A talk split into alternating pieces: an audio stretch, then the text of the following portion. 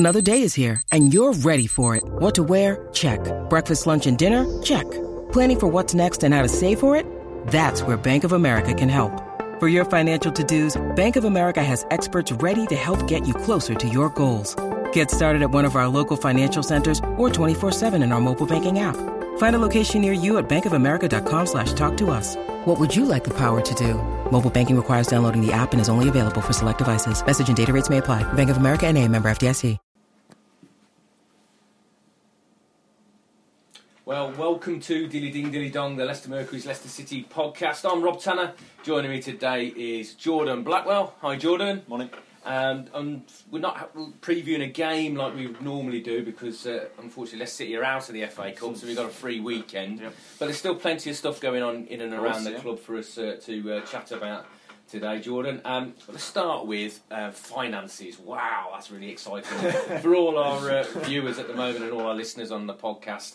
We're going to go into a bit of financial detail. Now, we've had two different sets of figures released this week. UEFA released their stats for 2017. I know it takes them a bit of time to get around to releasing those, which paints a particularly bright picture for Leicester City. But bear in mind, this is in the wake of the title success and the Champions League quarter-final run. I'll just give you the highlights. In terms of revenue, Leicester City were the 13th highest in Europe with a year-on rise of £100 million, taking them to a total of €217 million, a growth of 58%, and growth in local currency in the pound of 80%, which put them, I think it was the second fastest behind Leipzig of growing revenues in European football in 2017. And 48% of that revenue went on wages. Their wages went up by 22% to €132, which made Leicester City the 18th highest payers in Europe, ahead even of AC Milan.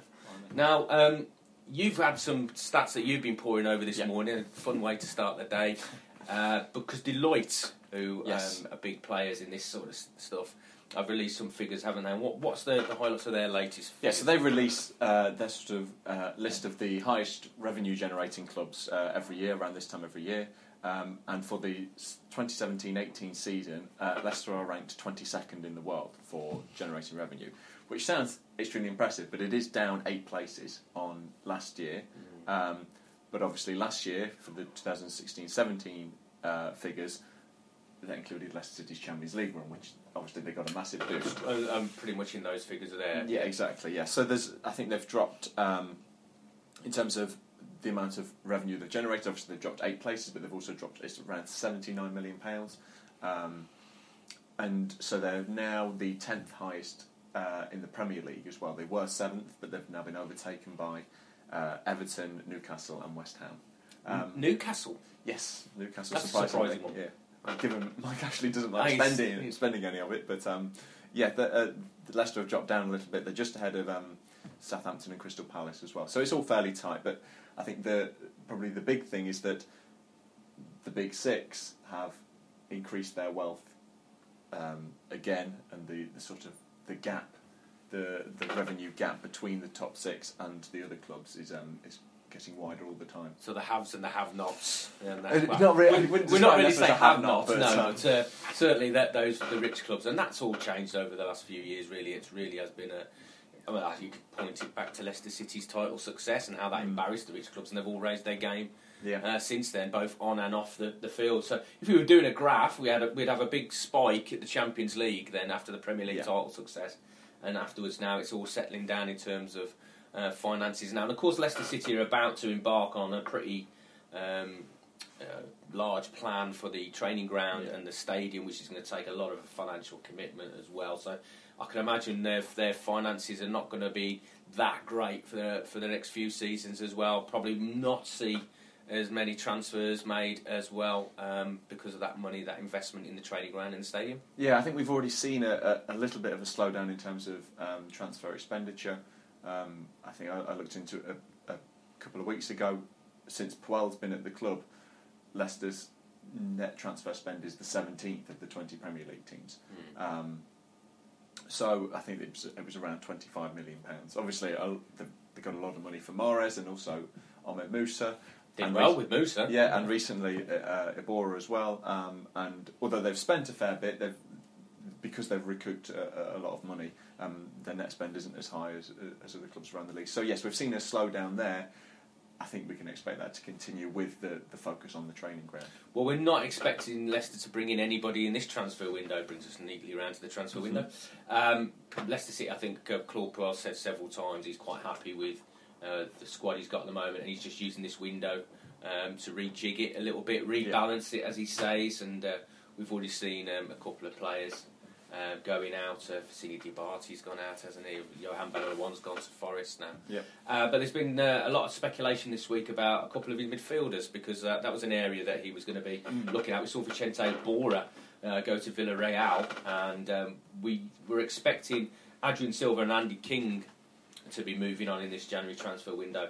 Both of them seem to be surplus to requirements, not featured at all in recent weeks, and King has only made one appearance this season. We understand a number of Championship clubs are in for Andy King. He's now assessing his options. Yeah. Two of them we know are Nottingham Forest and West Bromwich Albion, so he's got a couple of big clubs there that are sniffing around him in Championship, so we're expecting him to go on.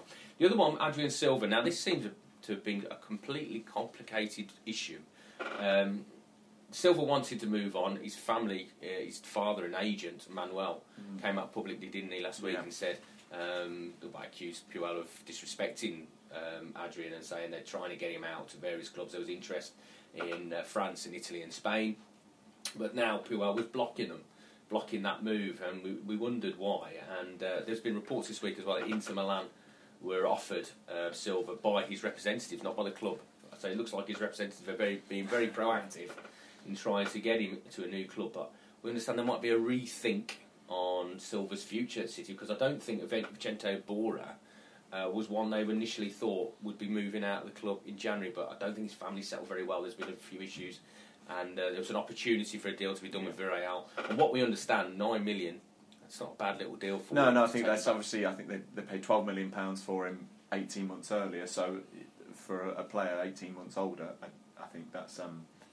I think that's why I think they saw that opportunity for a player that, okay, he played a little bit, but he didn't play a lot, Iborra, and obviously Chowdhury had jumped ahead of him as well, you feel, in the midfield packing order. I think that's why that kind of made sense for Leicester to do that deal then, rather than wait and Villarreal's offer maybe disappear in the summer or whatever. Well, Iborra's departure has sort of left a gap in that midfield. I know he's got a number of options. For a ball-playing midfield player. Now, we've talked about what sort of type of player Silva is in the past, but he certainly doesn't fit into the bracket of Ndidi, Mendy and Chowdhury being defensive, athletic sort of midfield types. He's more of a ball player himself, isn't he? Neat and tidy. Not the long range. We haven't seen a long range of passing that we saw of Iborra, but I think Silva could have a rejuvenation, another chance at City now. I can't say. I think we would have seen it before now.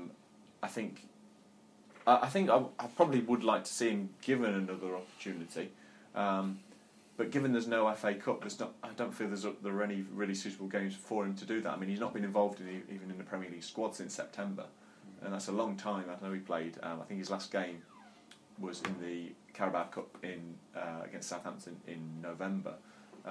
So he's not played for some time. He's not even been playing for the under-23s or anything like that. So I think it would be a gamble to throw him in now.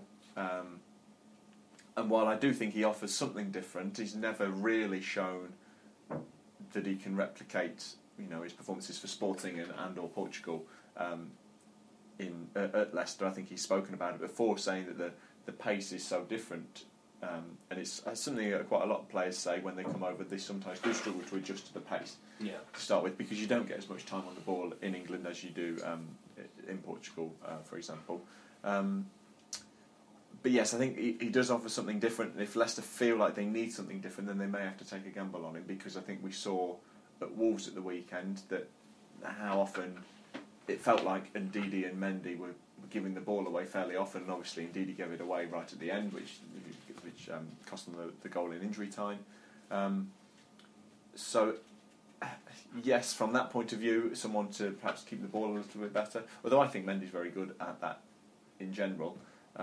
He's not the most positive of midfield players on the ball. He's neat and tidy, isn't he? He'll play it square, he'll play it back, he'll play triangles with his back four. yeah, to create space, but then you very rarely see him turning and looking and getting his head up and trying to pick out a pass. Yes, and I suppose Silva probably is a little bit more forward thinking, but at least Mendy is generally, and not, he's been out of form recently, I would say, but generally he's composed on the ball, which I think Leicester just need, if they can just have someone to retain possession in there a little bit and wait for the chance to get it to Maddison forward or one of the wide players. That's what they need, because sometimes it feels like Leicester need a little bit of creativity in that midfield too that sits in front of the defence. But you could also say that they should have enough creativity in the front four to get by without that, and you just need someone to link the two.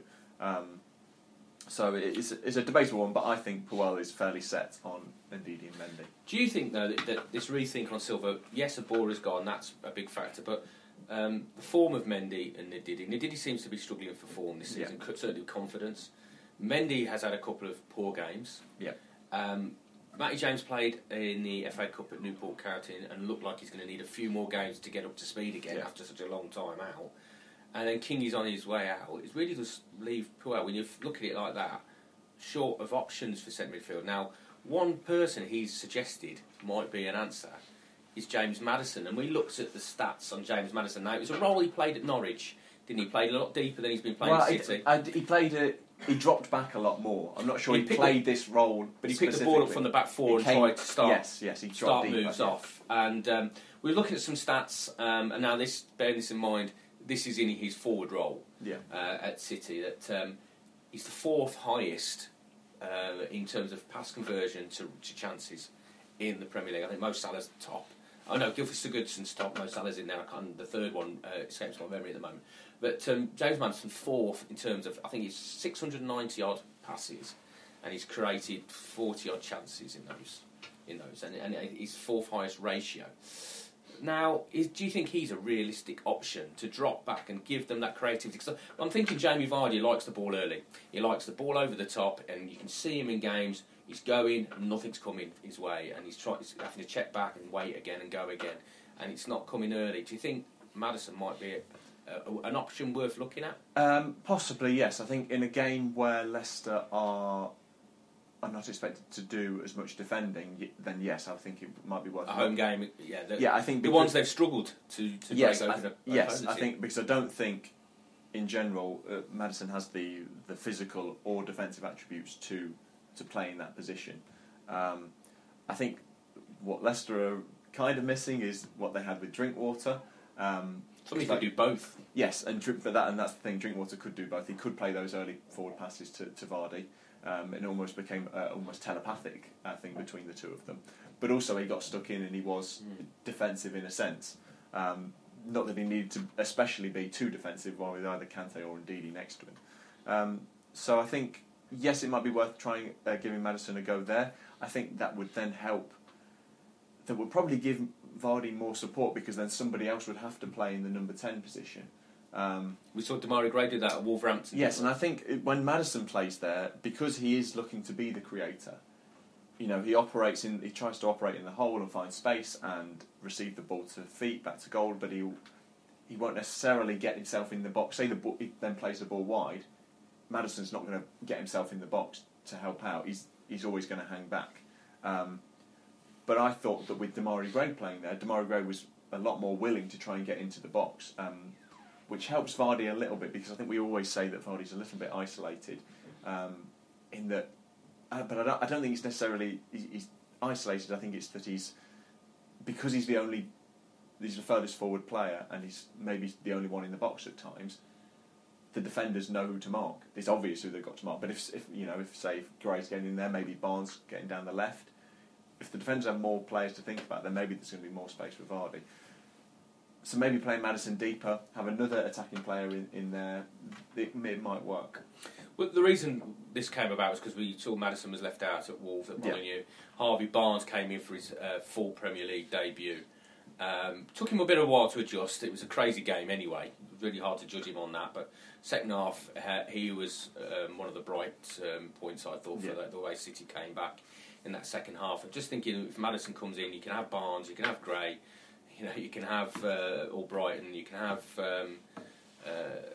Vardy and Maddison all in the same side, and then suddenly you're looking like a very strong attacking outfit. Yeah, and particularly with Ricardo and Chilwell in their fullbacks as well, they're very attacking, and they've got a lot of quality, particularly Ricardo, in terms of crossing it and setting up goals.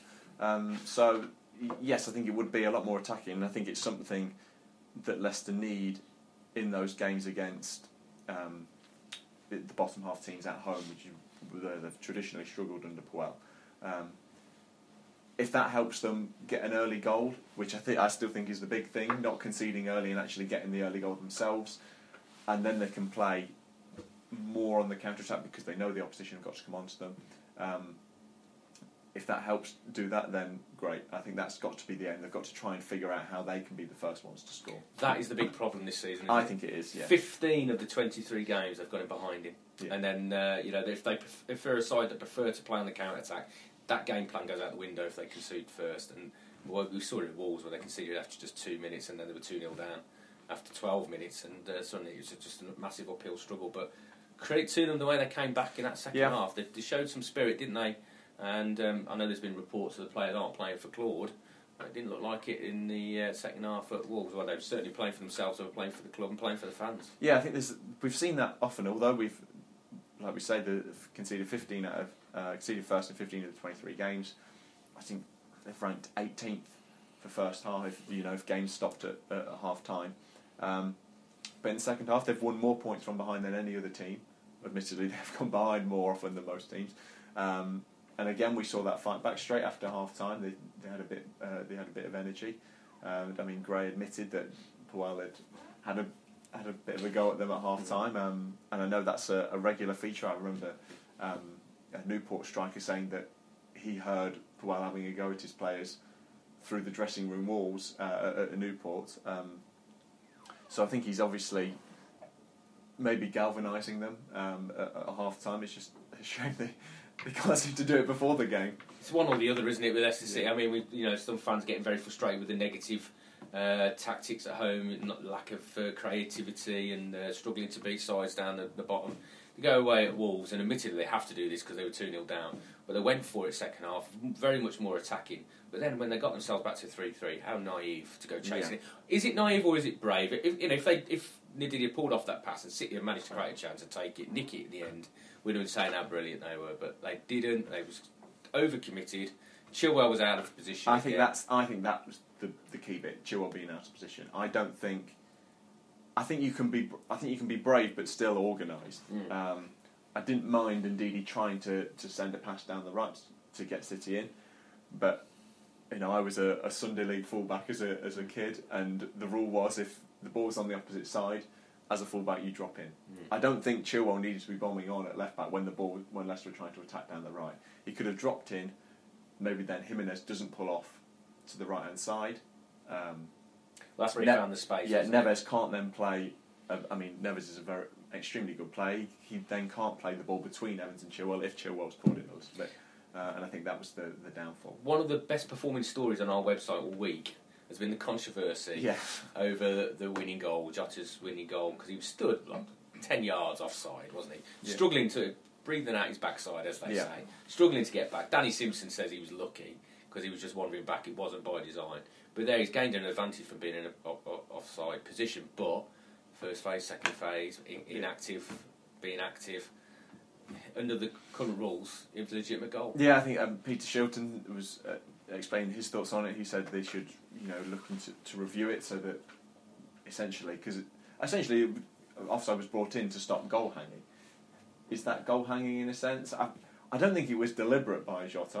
I think he was just tired. But I think I can see a certain side of frustration. But again, everybody knows the rules as they are. Leicester need to be more aware of that. And also, strikers could probably exploit that a little bit more. I think there's clearly, if you can, you can hang offside, but if the ball's played wide to a wide man who's onside, you can sort of create chances that way. In my view, it was just clever play by Wolves. Well, that's 4 defeats in 5 in all competitions now. A free weekend because they're out the FA Cup. Then a run of really particularly tough away at Liverpool, home to Man United, who have won every game under Solskjaer. and then away at Spurs, even though they've got a few injury concerns. That's a really tough run at the moment. Finally, I'll just ask you about Tony Cotty's comments, because we were sent his quotes yesterday. He says all is not well down Leicester City, and he doesn't think Powell will go this season, but he thinks he might go in the summer. But he's also called for the fans to be a little bit more realistic in their expectation. What do you make of those comments? I think they're probably spot on, really. I think whatever, if Powell is still the manager in the summer, which at the minute I think we expect him to be, I think there will be an assessment of where Leicester finish. They will look, have they made progress under Powell? Are they making strides towards a grander plan? And if the answer to those questions is yes, then maybe they'll stick with him. But if not, then we potentially see him leave. I think that's a sensible way of looking at things, assessing things in the summer after a season is concluded.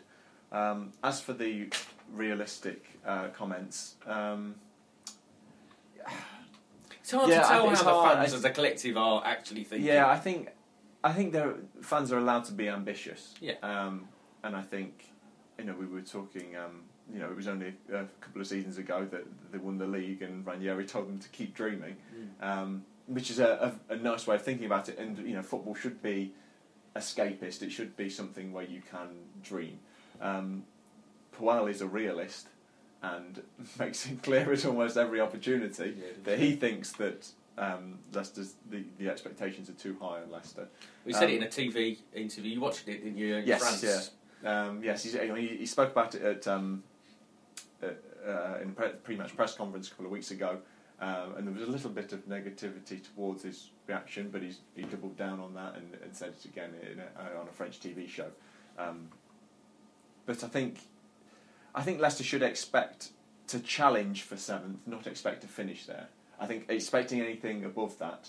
It's going to be tough. I mean, there's a massive gap now between the top 6 and the rest of the division, isn't there? It's opened up. Yeah. Since Mourinho went to United, and United went on this incredible run, they've created this gap now, and it's going to be very hard to bridge that gap. So this season, everybody else is playing for 7th, aren't they? Yes, I think so. And there are lots of teams that are all about similar quality.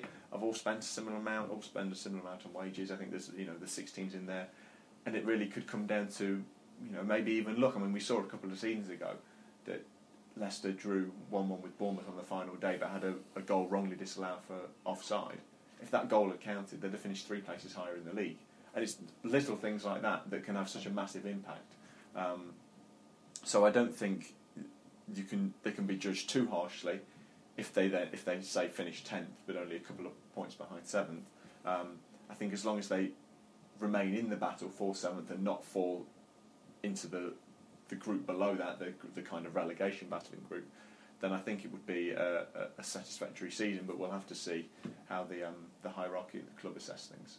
Well, thank you very much for joining us today. We've got loads of stories on Leicestershire Live. You can catch up with all the news from Leicester City.